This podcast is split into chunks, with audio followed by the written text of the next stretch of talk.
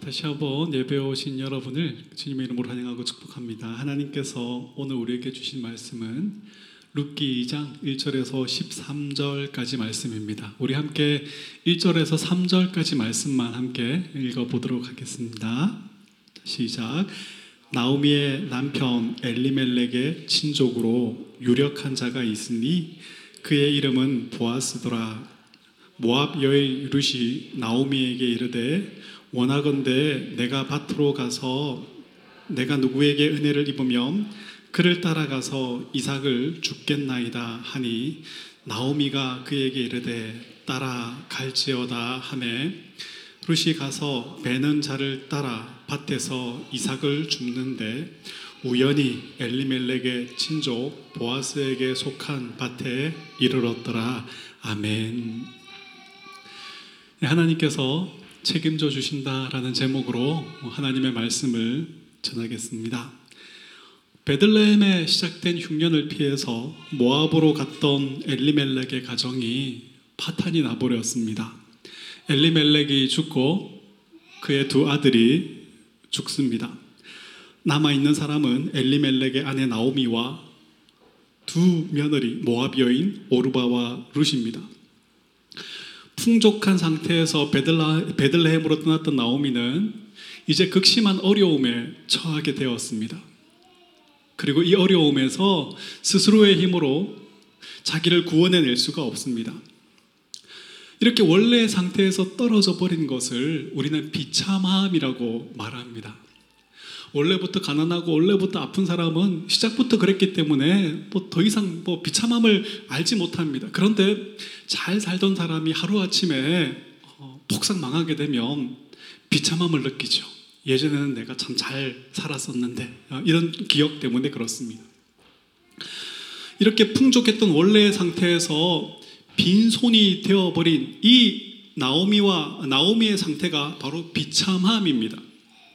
이 문제를 스스로 해결할 능력이 없다라는 것이 절망인 것이죠.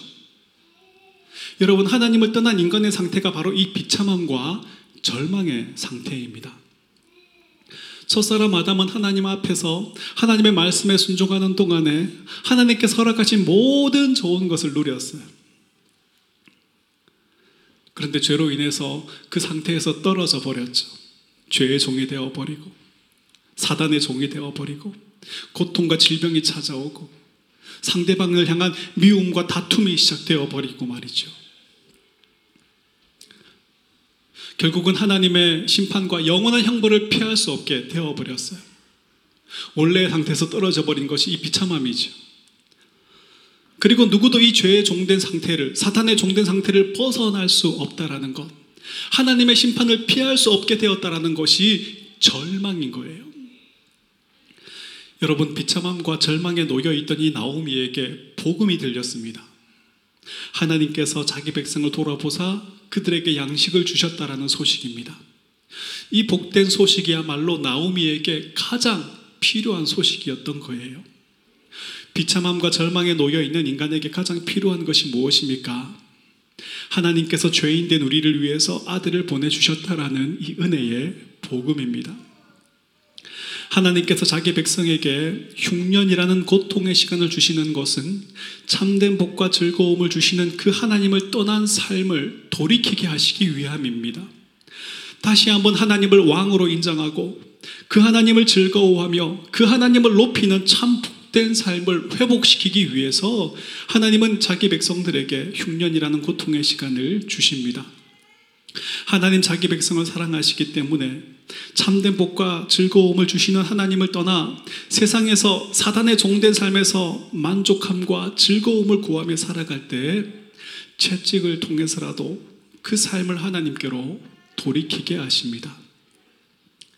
여러분, 하나님께서 내리신 열 가지 재앙을 경험하고서도 그 마음이 교만해져서 하나님의 은혜를 구하지 않고 자기의 술객들을 의지하고 애굽의 신들을 의지했던 바로 왕처럼 죄인된 인간은 하나님께서 버리신 자들은 흉년을 만나도 결코 그 삶을 하나님께 돌이키지 않습니다. 끝까지 자기를 의지하고 자기 고집을 꺾지 않고 심지어 헛된 신들을 의지합니다.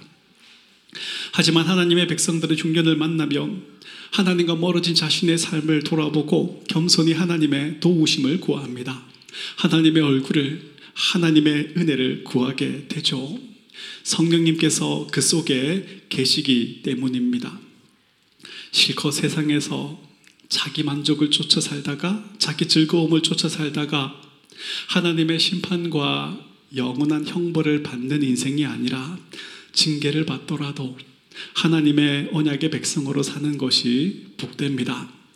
오늘 본문에서 만나는 하나님은 어떤 분이십니까? 첫째 하나님은 우리가 하나님을 향하여 나아갈 때 우리를 품어주시고 우리의 삶을 책임져 주시는 분이십니다. 우리 지난주에 읽었던 말씀인데요. 1장 22절을 같이 한번 읽어볼까요? 시작. 나오미가 모압 지방에서 그의 며느리 모압 여인 룻과 함께 돌아왔는데 그들이 보리 추수 시작할 때에 베들레헴에 이르렀더라. 아멘. 나오미와 룻이 하나님의 언약의 백성과 함께 살기로 결단을 하고 베들레헴으로 돌아왔을 때가 언제입니까? 보리 추수의 때입니다. 추수의 때, 구원의 때, 은혜의 때. 은혜가 풍성하신 하나님은 세상을 의지하는 것, 우상을 의지하는 것, 자기를 의지하는 것이 헛됨을 알고 하나님 한 분 의지하며 붙들기 시작한 나오미와 룻의 삶을 품어 주십니다. 그리고 책임져 주십니다. 그 결단의 순간을 불이 추수의 때가 되게 하십니다.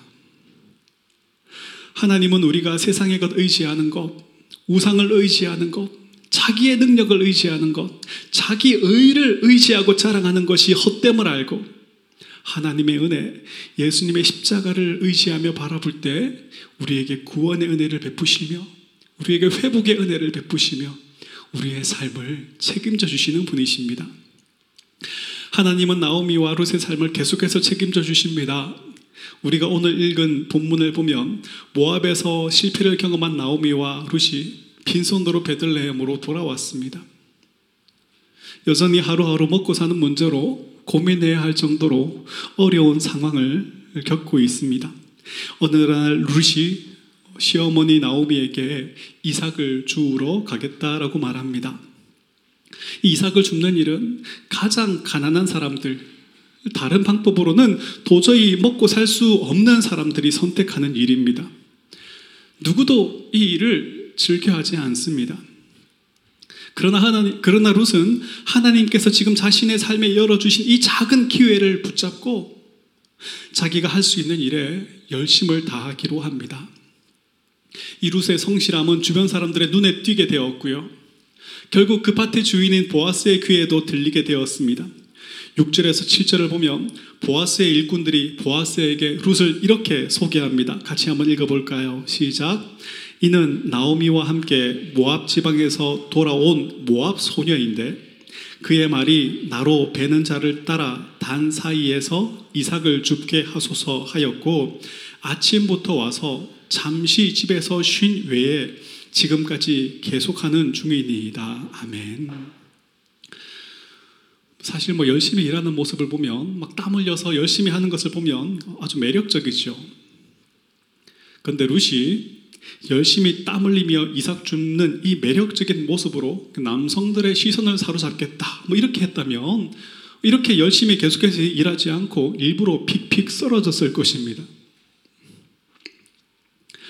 룻의 열심히 다른 사람에게 보여주기 위해 꾸며낸 모습이었다면 다른 사람들은 이내 눈치를 챘을 것입니다. 제가 또 꼬리친다. 뭐 이렇게 반응을 했겠죠. 그런데 룻은 아침부터 잠시 집에서 휴식을 취한 것 외에는 쉬지 않고 일을 했습니다. 추수하는 일꾼들의 눈에 띌 만큼 성실히 열심히 일을 했습니다. 여러분, 그 중동의 이 뜨거운 태양 아래서 하루 종일 허리를 숙여 이삭을 줍는 일이 얼마나 힘든 일입니까? 추수하고 지나간 자리에 그 떨어진 나다를 주우면 얼마나 죽겠습니까? 하지만 룻은 하나님의 심판으로 끝날 수밖에 없었던 이방인이었던 자신이 이제 베들레헴으로 돌아와서 하나님의 언약의 백성으로 살게 된 것을 복으로 여겼습니다. 뜨거운 태양 아래서 온종일 허리를 숙여 나다를 줍는 일이었지만 이 일을 통해서 하나님께서 먹을 것을 공급해 주시는 것으로 감사하였고 즐거워하였습니다. 하나님은 룻에게 일할 수 있는 건강을 주셨습니다. 일할 수 있는 밭을 보여주셨습니다. 그런데 많은 사람들은 내가 모든 것을 버리고 하나님의 은혜를 구하였고, 내가 모든 것을 버리고 하나님을 쫓았는데 그 대가와 보상이 고작 뜨거운 태양 아래서 하루 종일 허리나 숙이고 이삭이나 줍는 것이라는 사실에 실망을 내버립니다. 내가 모든 것을 버리고 하나님을 쫓았으면 하나님 적어도 이 정도의 통 큰 은혜는 베풀어 줘야 되지 않습니까? 이렇게 말합니다. 실제로 어떤 목사는 자기가 하나님의 영광을 위해서 몇 억을 달라고 기도하다가 이제는 통 크게 몇 백억, 몇 조의 단위를 달라고 기도한다고 해요. 그러면서 자기의 믿음을 막 자랑해요. 여러분도 이런 믿음을 가지고 이렇게 기도하고 이렇게 헌금하십시오. 그러면서 액수도 정해져요. 최소 5천만 원 이상, 뭐 몇 억 이상. 뭐. 이런 자가 목사가 된 것이 불행한 일이고 이런 자의 설교를 들으며 아멘 하고 있는 것이 불행한 일인 거예요. 홍수가 나서 주변에 물에 잠겨서 지붕 위에 올라가 있던 사람이 하나님께 구조를 요청했습니다. 큰 통나무가 떠내려와요. 하지만 하나님 나를 구해주실 거야 라고 생각을 하고 붙들지 않았습니다. 막 보트를 타고 지나가는 사람이 여기에 타라고 소리를 지릅니다. 하나님이 구해주실 것입니다 라고 대답하며 거절해 버립니다. 헬기가 와서 이번에는 사다리를 내리면서 타라고 해요. 그런데도 이 사람은 하나님이 구해주실 것입니다 말하고 거절합니다. 결국 물에 잠겨 죽어버렸어요. 하나님을 만나서 따져 물었습니다. 내가 구조 요청했을 때 왜 가만히 계셨습니까? 왜 나를 육지로 들어 옮겨 주시거나 하늘로부터 금으로 된 밧줄을 내려주지 않았습니까? 하나님께서 말씀하시죠. 내가 너에게 통나무도 보내고 보트도 보내고 헬기도 보내지 않았느냐? 여러분 아무런 대책도 마련하지 않고 게으르게 앉아 있으면서 하나님 주실 줄 믿습니다라고 하는 것은 믿음이 아니에요. 이것은 하나님을 믿는 것이 아니라 하나님을 시험하는 것입니다. 만일 룻이 내가 모든 것을 버리고 하나님을 붙든 것에 대한 보상이 겨우 남의 밭에 가서 추수하고 떨어진 나달이나 줍는 것밖에 안 된다는 것에 실망을 하고 이삭을 줍는 이 힘든 일을 이 수고를 하지 않았다면 어떻게 되었을까요? 이 땡볕에 시커멓게 타면서 허리 한번 못 펴고 노동하는 것보다 차라리 예쁘게 화장을 하고 괜찮은 남자를 꿰는 게 낫겠다 이런 마음을 먹었다면 어떻게 되었을까요? 열심히 노력해서 베들레헴에서 제일 잘 나가는 꽃뱀이 될 수 있었겠죠. 하지만 하나님께서 품어주시고 하나님께서 열어가시는 이 복된 삶을 경험하지는 못했을 것입니다. 여러분, 우리가 믿음으로 살려고 노력하는 데에도 형편이 나아지지 않을 수 있습니다. 남의 밭에서 이삭이나 줍는 이런 삶일 수 있습니다. 하지만 그때에도 자존심 상해하지 말고 투덜대지 말고 하나님께서 주신 건강과 힘을 가지고 하나님께서 열어놓으신 그 작은 일에 감사하며 최선의 노력을 다해야만 합니다. 왜냐하면 이런 사람만이 하나님께서 열어가시는 그 복된 삶을 맛볼 수 있기 때문입니다. 지금 내가 하고 있는 일이 아무리 작고 보잘 것 없는 일이라도 그 일의 열심과 성실함으로 그 최선을 다할 때 어, 이것이 하나님을 의지하고 하나님을 신뢰하는 것이 되는 것입니다. 어, 예전에 시드니에서 살고 있는 그 신학대학원 동기 목사님을 만났습니다. 그 휴가를 위해서 일주일 동안 청소를 맡겨줄 사람을 구한다고 광고를 올려놓고 몇 통의 전화를 받았는데 일주일밖에 할 수 없는 일이기 때문에 그런지 대부분은 매우 쌀쌀맞게 통과를 했다고 합니다. 그런데 한 사람이 아주 정중한 태도로 청소일은 처음이지만 맡겨주시면 최선을 다하겠다라고 했다고 합니다. 뭐 되도록이면 경력자를 구하고 있었기 때문에 거절을 했는데 이 다른 사람들의 쌀쌀맞은 태도를 대할 때마다 그 청년이 생각이 나서 다시 통화를 하고 트레이닝을 시켰다고 합니다. 일주일밖에 어, 할수 없는 일이지만 자기에게 맡겨진 일을 하나라도 놓치지 않기 위해서 그 메모지를 들고 와서 꼼꼼히 적더라는 거예요. 그 청년과 대화하면서 이 청년이 그리스도인이며 청년 그룹의 리더인 것을 알게 되었다고 합니다. 작은 일이지만 하나님께서 맡겨주신 일로 여기고 하나님께서 열어놓으신 길로 여기고 성실히 일하는 것. 이것이 하나님의 백성들에게 꼭 필요한 태도입니다. 우리가 하나님 한 분 의지하며 살아갈 때에 하나님 우리의 삶과 환경을 그리고 모든 가능성들을 열어 가십니다. 우리가 계산하고 우리가 기대하는 것보다 훨씬 근사하게 우리를 향한 그 뜻하신 바를 이루어 내실 것입니다. 여러분, 하나님을 내가 원하는 방법으로, 내가 원하는 것으로 보상해주는, 응답해주는 그런 작은 분으로 만들며 살지 말고 내 생각보다, 내 방법보다 크신 하나님이신 것을 인정하고 모든 일에 그 하나님을 경외하며 그 하나님께서 우리에게 주신 작은 기회라도 작은 일이라도 열심으로 감당해낼 수 있기를 바랍니다. 하나님께서 룻의 삶을 품어주시고 책임져 주신 것처럼 우리의 삶을 품어주시고 책임져 주실 줄 믿습니다. 두 번째로 하나님은 모든 위험으로부터 우리를 보호해 주시는 분이십니다. 우리 8절과 9절을 같이 한번 읽어보겠습니다. 시작. 보아스가 룻에게 이르되 내 딸아 들으라. 이삭을 주우러 다른 밭에 가지 말며 여기서 떠나지 말고 나의 소녀들과 함께 있으라. 그들이 베는 밭을 보고 그들을 따르라. 내가 그 소년들에게 명령하여 너를 건드리지 말라 하였느니라. 목이 마르거든 그릇에 가서 소년들이 길어 온 것을 마실지니라 하는지라. 보아스는 종들을 통해서 어, 루세의 신앙적인 결단과 시어머니를 향한 사랑과 그의 열심과 성실한 태도에 대해서 들었습니다. 보아스는 룻에게 자기의 밭에 머물며 이삭을 줍도록 합니다. 물도 자신의 밭에 일꾼들이 길어온 것을 마시라고 합니다. 그리고 그의 종들에게 절대로 룻을 건들지 말라라고 합니다. 보아스가 이렇게 말하는 이유는 간혹 자기의 밭에서 이삭을 줍는 가난한 사람들을 도둑 취급하며 때리고 쫓아내는 고약한 주인들이 있었기 때문입니다.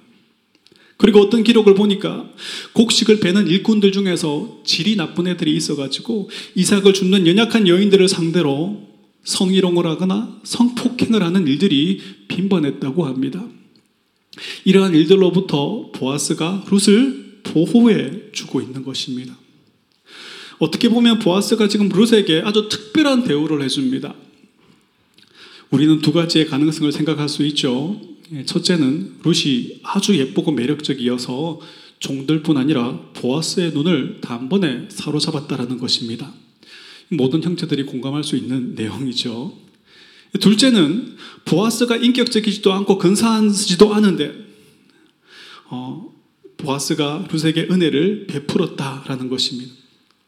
중요한 것은 룻이 예뻤다 안 예뻤다가 아니라 하나님 한 분 의지하고 그 하나님을 붙든 룻을 하나님은 보아스를 통해 모든 위험으로부터 보호해 주셨다라는 것입니다. 하나님은 보아스를 통해서 하나님께 피한 룻을 보호해 주심을 통해서 예수님의 십자가를 의지하고 예수님의 십자가 뒤로 피한 성도들과 교회를 우리 하나님께서 안전하게 보호하신다라는 것을 우리에게 알려주시고 확인시켜 주고 계십니다. 하나님 우리를 보호해 주십니다. 그런데 여러분, 하나님을 믿어도 끔찍한 사건이나 사고를 당하고 심지어 죽임을 당하기도 하죠. 교회에 가다가 교통사고가 나서 장애인이 되거나 죽게 되는 일이 있습니다. 기도회에 가다가 새벽 기도를 가다가 강도와 성범죄자를 만나서 처참하게 강간을 당하고 살해되는 일도 있습니다.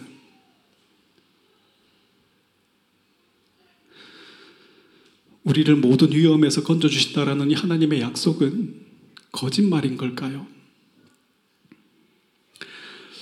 하나님은 구원의 하나님께 피한 룻을 모든 위험에서 보호해 주심으로 구원의 하나님을 높이게 하십니다. 룻의 믿음과 소망을 지켜주십니다. 하나님은 바로 이 일을 통해서 창세전에 택한 우리의 믿음과 하나님 나라를 향한 우리의 소망을 어떤 위험에서건 어떤 어려움에서건 말씀과 말씀을 통해 일하시는 성령님으로 보존해 주심을 우리에게 알려주고 계십니다. 그러니까 룻을 모든 위험에서 보호해 주신 것은 하나님께서 창세전에 택한 자들의 믿음을 모든 위험에서 보호해 내심으로 우리를 향한 교회를 향한 구원 계획을 하나님께서 친히 완성해 내시는 것을 우리에게 알려주는 거예요. 그러니까 하나님께서 룻을 모든 위험에서 보호해 주셨다는 것은 우리에게 어떻게 적용이 되어야 합니까? 어떤 목사의 주장처럼 하나님을 믿으면 귀신이 떠나기 때문에 병도 낫고 가난의 문제도 해결되고 어떤 어려움으로부터 다 보호받을 수 있다. 뭐 이런 것입니까? 아닙니다. 때때로 하나님은 우리의 문제들을 해결해 주심으로 하나님을 향한 우리의 믿음과 천국을 향한 우리의 소망을 강하게 하십니다. 하지만 때때로 하나님은 우리에게 하나님을 알지 못하는 자들과 똑같은 어려움을 겪게 하십니다. 거기에 더해서 믿음 때문에 받는 어려움도 있게 하시죠. 하지만 하나님은 말씀과 성령님을 통하여 우리의 믿음과 우리의 소망을 견고케 하심으로 모든 것을 참으며 모든 것을 견디며 모든 것을 이기게 하십니다. 고난 중에 즐거워함으로 세상을 넉넉히 이기며 살아가게 하십니다. 이렇게 하나님은 어려움과 고난 속에서도 우리의 믿음과 하나님 나라를 향한 우리의 소망을 보존하시고 강하게 하심으로 우리의 구원을 완성해 내십니다. 이것을 설명해 주는 것이 하나님께서 룻을 모든 위험에서 보호해 주신 것입니다. 중국에서 지하교회의 지도자로 엄청난 고문과 어려움을 겪고 중국을 탈출해서 세계 여러 곳을 다니며 간증을 하고 중국 교회를 돕는 그 윈 형제가 쓴 하늘에 속한 사람이라는 책에 나오는 내용입니다. 진실로 예수님을 따르겠노라고 결단한 사람이라면 조건이나 자신의 계획을 내세우지 말고 그분의 인도하심을 따라야 한다. 하나님이 어느 날 우리에게 중국으로 돌아가라 말씀하시면 우리는 그렇게 할 것이다. 간단하다. 그렇게 하면 된다. 우리는 인간의 이성을 따라 살도록 부름을 받지 않았다. 하나님의 말씀에 순종하고 우리의 삶 속에서 역사하시는 그분의 인도하심에 순종하는 것 외에 나머지는 중요하지 않다. 만일 하나님께서 가라고 하시면 우리는 갈 것이다. 머물라고 하면 머물 것이다. 우리가 그분의 뜻 안에 있으면 우리는 이 세상에서 가장 안전한 장소에 있는 것이다. 우리가 하나님의 뜻 안에 있으면 우리는 이 세상에서 가장 안전한 장소에 있는 것이다. 여러분, 우리가 하나님의 뜻 안에 있는 것이 가장 안전하고 가장 복된 줄 믿습니다. 하나님 말씀하신 대로 예수님의 옷자락을 붙드는 자들, 예수님의 의를 의지한 자들이 하나님께 의롭다 여김을 받게 되며 구원의 즐거움에 참여하게 될 줄 믿습니다.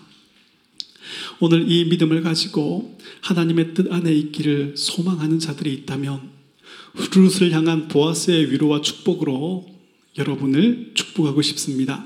여호와께서 내가 행한 일에 보답하시기를 원하며 이스라엘의 하나님 여호와께서 그의 날개 아래에 보호를 받으러 온 내게 온전한 상 주시기를 원하노라. 아멘.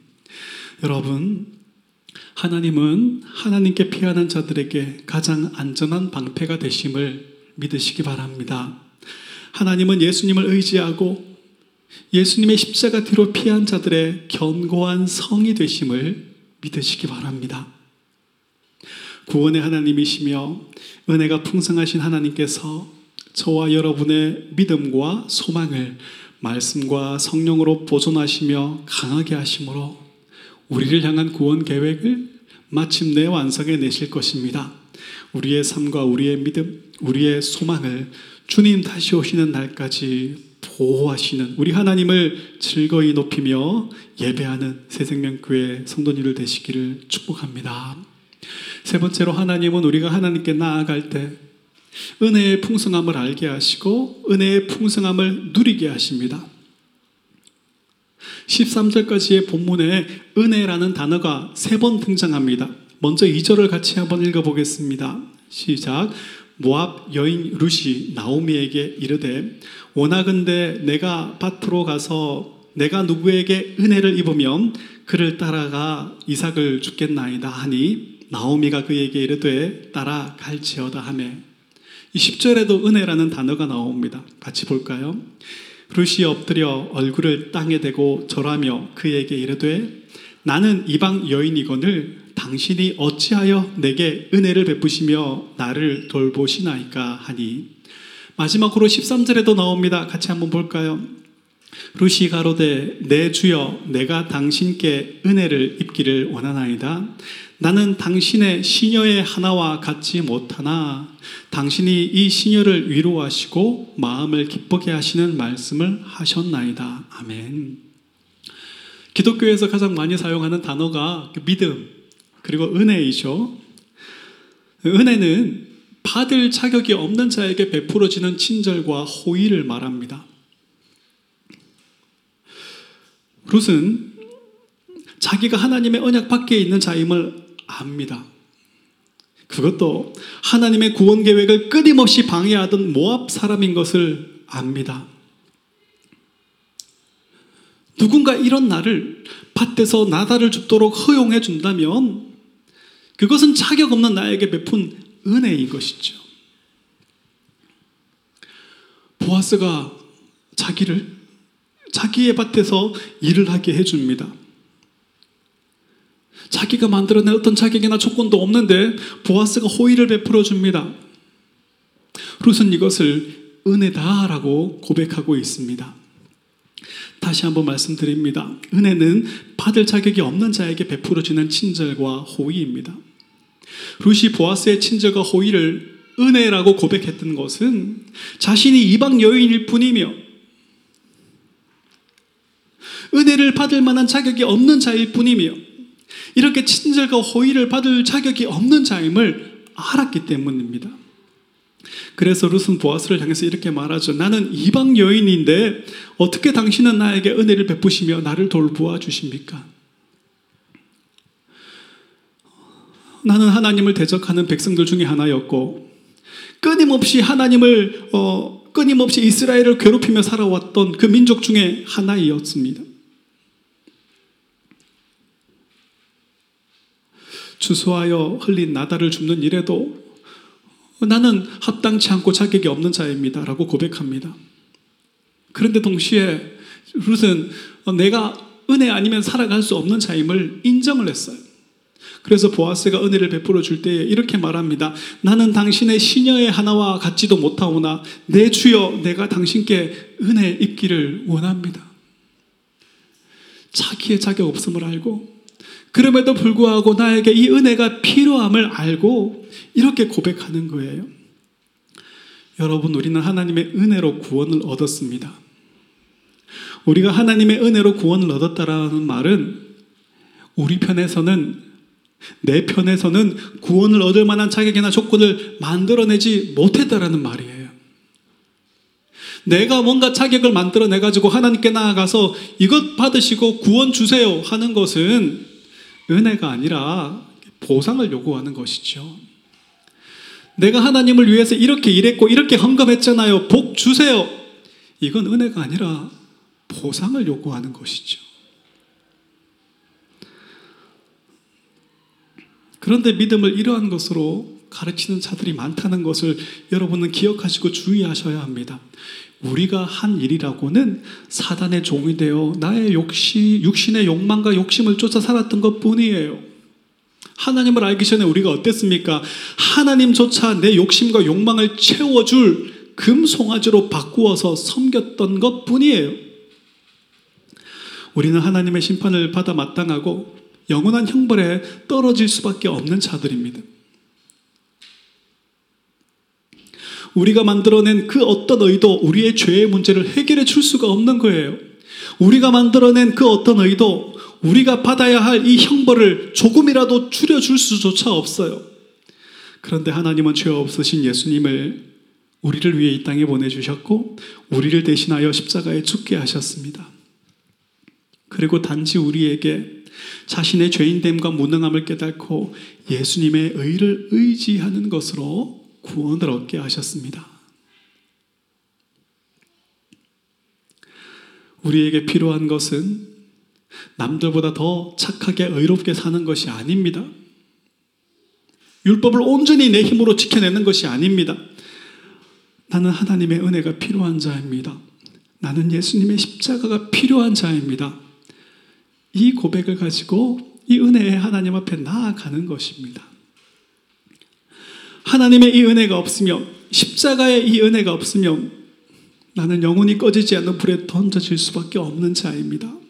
이 고백을 가지고 예수님의 십자가를 의지함으로 나아가는 것입니다. 보아스의 은혜가 아니면 살 수 없었던 루처럼 우리는 하나님의 은혜, 예수님의 십자가가 없으면 살 수 없는 자들입니다. 그래서 우리는 이 은혜가 필요함을 알고 이 은혜를 의지하여 이 은혜를 베푸시는 하나님께 나아가서 이 은혜를 꼭 붙들어야만 하는 것입니다. 우리는 루처럼 우리를 구원하신 하나님께 이렇게 고백할 수 있어야 합니다. 나는 이방 여인이거든. 당신이 어찌하여 내게 은혜를 베푸시며 나를 돌아보시나이까. 나는 당신의 시녀의 하나와도 같이 못하오나 내 주여 내가 당신께 은혜 있기를 원하나이다. 우리가 이 고백을 가지고 은혜 베푸신 하나님께 나아갈 때 하나님 크신 구원의 은혜로 우리에게 참된 기쁨과 영원한 즐거움을 주실 줄 믿습니다. 그 하나님을 즐거워하며 높여 찬양하는 저와 여러분 될 수 있기를 주님의 이름으로 축복합니다. 한 가지만 더 생각해 보겠습니다.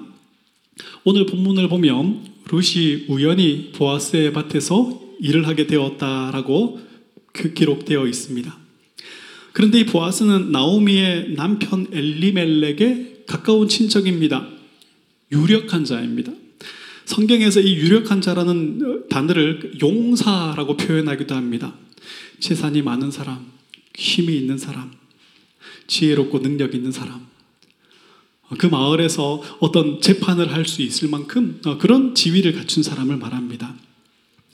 종합해 보면 이 보아스는 재물이 많았을 뿐 아니라 사람들에게 존경받는 사람이었고 그 지역에서 강한 영향력을 행사하는 사람입니다. 돈이 많고 능력이 있으면 재수가 없는 경우가 많은데 보아스는 돈도 많고 능력도 있고 인격도 좋은데 신앙조차 좋습니다. 모든 남성들의 경계의 대상이라고 할 수 있습니다. 하나님께서 모세를 통해 주신 율법에 의하면 밭을 가진 자들에게 주신 법이 있습니다. 신명기 24장 19절에서 22절을 보면 밭을 추수할 때에 한 번 지나간 자리는 다시 돌아가서 추수하지 말라라고 말씀하십니다. 감람나무의 열매를 딸 때나 포도 열매를 딸 때에도 한 번 따고 지나간 자리는 다시 돌아가서 따지 말라고 말씀하십니다. 그리고 밭을 추수할 때 귀퉁이는 모퉁이는 어, 꼼꼼하게 곡식을 베지 말고 그냥 남겨두라고 말씀하십니다. 이렇게 남겨진 것, 흘린 것은 가난한 자들의 몫이었기 때문입니다. 이것이 하나님께서 가난한 자들을 돌보시는 방법입니다. 밭을 가진 자들은 이 말씀에 순종함으로 땅과 밭을 주신 하나님을 높이게 되고 내가 베푸는 이 은혜로 많은 사람이 살 수 있게 된 것에 감사하게 되고 또한 가난한 자들은 남겨진 것으로 돌보아 주시는 그 하나님을 즐거워하고 높이게 됩니다. 그런데 하나님의 백성들이 이 말씀을 잘 지키지 않았습니다. 밭에 와서 이삭을 주워 가는 사람들을 도둑 취급하며 때리고 쫓아내기도 했습니다. 같은 민족이 이삭을 주워 가도 아까워서 도둑 취급을 하는데 원수의 나라에서 온 이 모압 여인이 이삭을 죽고 있으면 어떤 일이 벌어지겠습니까? 룻이 많은 위험을 무렵쓰고 이삭을 주우러 갔는데 그곳이 보아스의 밭이었습니다. 성경은 우연이라고 말합니다. 하지만 이것이 우연입니까? 아닙니다. 하나님은 하나님 한 분 의지하고 붙든 룻의 삶을 은혜로 채워가십니다. 여러분, 지금 여러분은 새생명교회에 앉아 있습니다. 여러분 중에 한국에서부터 이 작고 불편한 것이 많은 교회에 다닐 것을 계획하고 온 사람이 없었을 것입니다. 여러분 중에 어떤 사람은 교민 잡지에도 없는 이 교회를 어떤 분의 소개로, 누군가의 소개로 왔을 것입니다. 어떤 분은 브리즈번에 와서 첫 번째 주일을 보내려고 하는데 이 교회를 구글에서 검색했는데 그 위에 것들부터 하나하나 이렇게 클릭을 했는데 홈페이지가 열리지가 않더래요. 그런데 우리 교회를 여니까 열려서 찾아왔다는 이런 사람도 있었습니다. 참 우연한 일이죠. 우리에게 우연한 일이지만 하나님께 이게 우연한 일일까요? 아닙니다. 여러분이 이 자리에 있는 것은 우연이 아닙니다. 하나님 저와 여러분을 살려내시고 회복시키시기 위해서 예배의 감격과 즐거움을 풍성히 누리게 하시기 위해서 이곳으로 이끄신 것입니다. 하나님의 은혜가 우리의 삶을 부여잡고 기어코 이것까지 이끄신 것입니다. 이런 부분에서는 크게 아멘 하셔야 제가 힘이 나고 이렇게 어, 그렇습니다. 여러분 이렇게 하나님의 은혜는 우연으로 포장이 되어 있어서 은혜처럼 보이지 않을 때가 참 많이 있습니다. 하지만 여러분, 여러분이 이곳에서 만나는 그 어떤 사람도, 그 어떤 환경도 우연이지 않습니다. 우리에게 아픔과 고통을 주는 사람이라도, 우리에게 힘과 용기를 주는 사람이라도 우연이지 않습니다. 나를 즐겁게 하는 환경이라도, 나를 절망과 고통에 빠뜨리는 환경이라도 우연이지 않습니다. 하나님은 지금 이 모든 환경과 사람들을 통해서 우리 모두를 그리스도의 장승한 분량까지 자라게 하십니다. 여러분의 믿음과 소망을 견고하게 하심으로 저와 여러분을 향한 구원을 완성해 내고 계십니다. 하나님은 이 일을 쉬지 않으실 것이며 이 일을 실패하지 않으실 것입니다. 할렐루야. 우리의 삶에 우연으로 포장된 하나님의 은혜가 있습니다. 하나님의 선물들이 있습니다.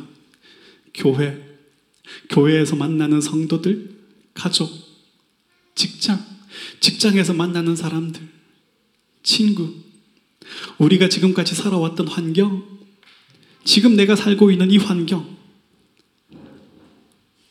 내가 건강한 것과 건강을 잃어버린 것, 내가 부유하게 살아가고 있는 것과 가난하게 된 것, 이 모든 것은 우연이 아닙니다. 지금도 하나님 한 분 붙들고 살게 만드시기 위한 예수님의 의만 의지하면서 떨어지지 않게 만드시기 위한 하나님의 은혜입니다. 그렇기 때문에 우리는 이 모든 것으로 이 모든 상황 속에서 하나님께 감사할 수 있으며 그 하나님을 찬송할 수 있어야 합니다. 하나님의 은혜 속에 살아가고 있음에 늘 감사하며 늘 찬송하며 인내하며 또한 승리하며 살아가는 여러분 될 수 있기를 축복합니다. 말씀을 맺습니다. 하나님은 자신의 죄인됨과 자격 없음을 깨닫고 하나님의 은혜를 구하며 베들레헴으로 온 룻을 보아스에게 이끄셨습니다. 하나님은 복음을 통해 우리 자신의 죄인됨과 자격 없음을 깨닫고 애통하는 우리를 예수 그리스도께로 이끄셨습니다. 우리의 죄와 허물이 예수님께로 옮겨진 것을 보게 하십니다. 우리를 향한 하나님의 심판과 형벌이 예수님께로 옮겨진 것을 보게 하십니다. 예수님의 의, 예수님의 승리, 하나님의 아들로서 하나님의 나라를 상속받을 그 자격이 이제 우리에게 옮겨진 것을 보게 하십니다. 우리가 하나님의 말씀을 따라서 예수님만 의지하며 살아갈 때 하나님은 말씀과 성령님을 통해서 우리의 삶을 품어주시고 책임져 주십니다. 우리의 믿음과 소망을 어떤 상황에서도 지켜주심으로 우리의 구원을 완성해 내십니다. 그뿐 아니라 수많은 우연으로 포장된 은혜를 감사함으로 풍성히 누리게 하심으로 그 은혜의 하나님을 영원히 즐거워하고 영원히 높이게 하십니다. 오늘도 이 하나님을 알고 이 하나님께서 주시는 위로와 즐거움으로 세상을 이기며 살아가는 새생명교회 모든 성도님들 되시기를 주님의 이름으로 축복합니다.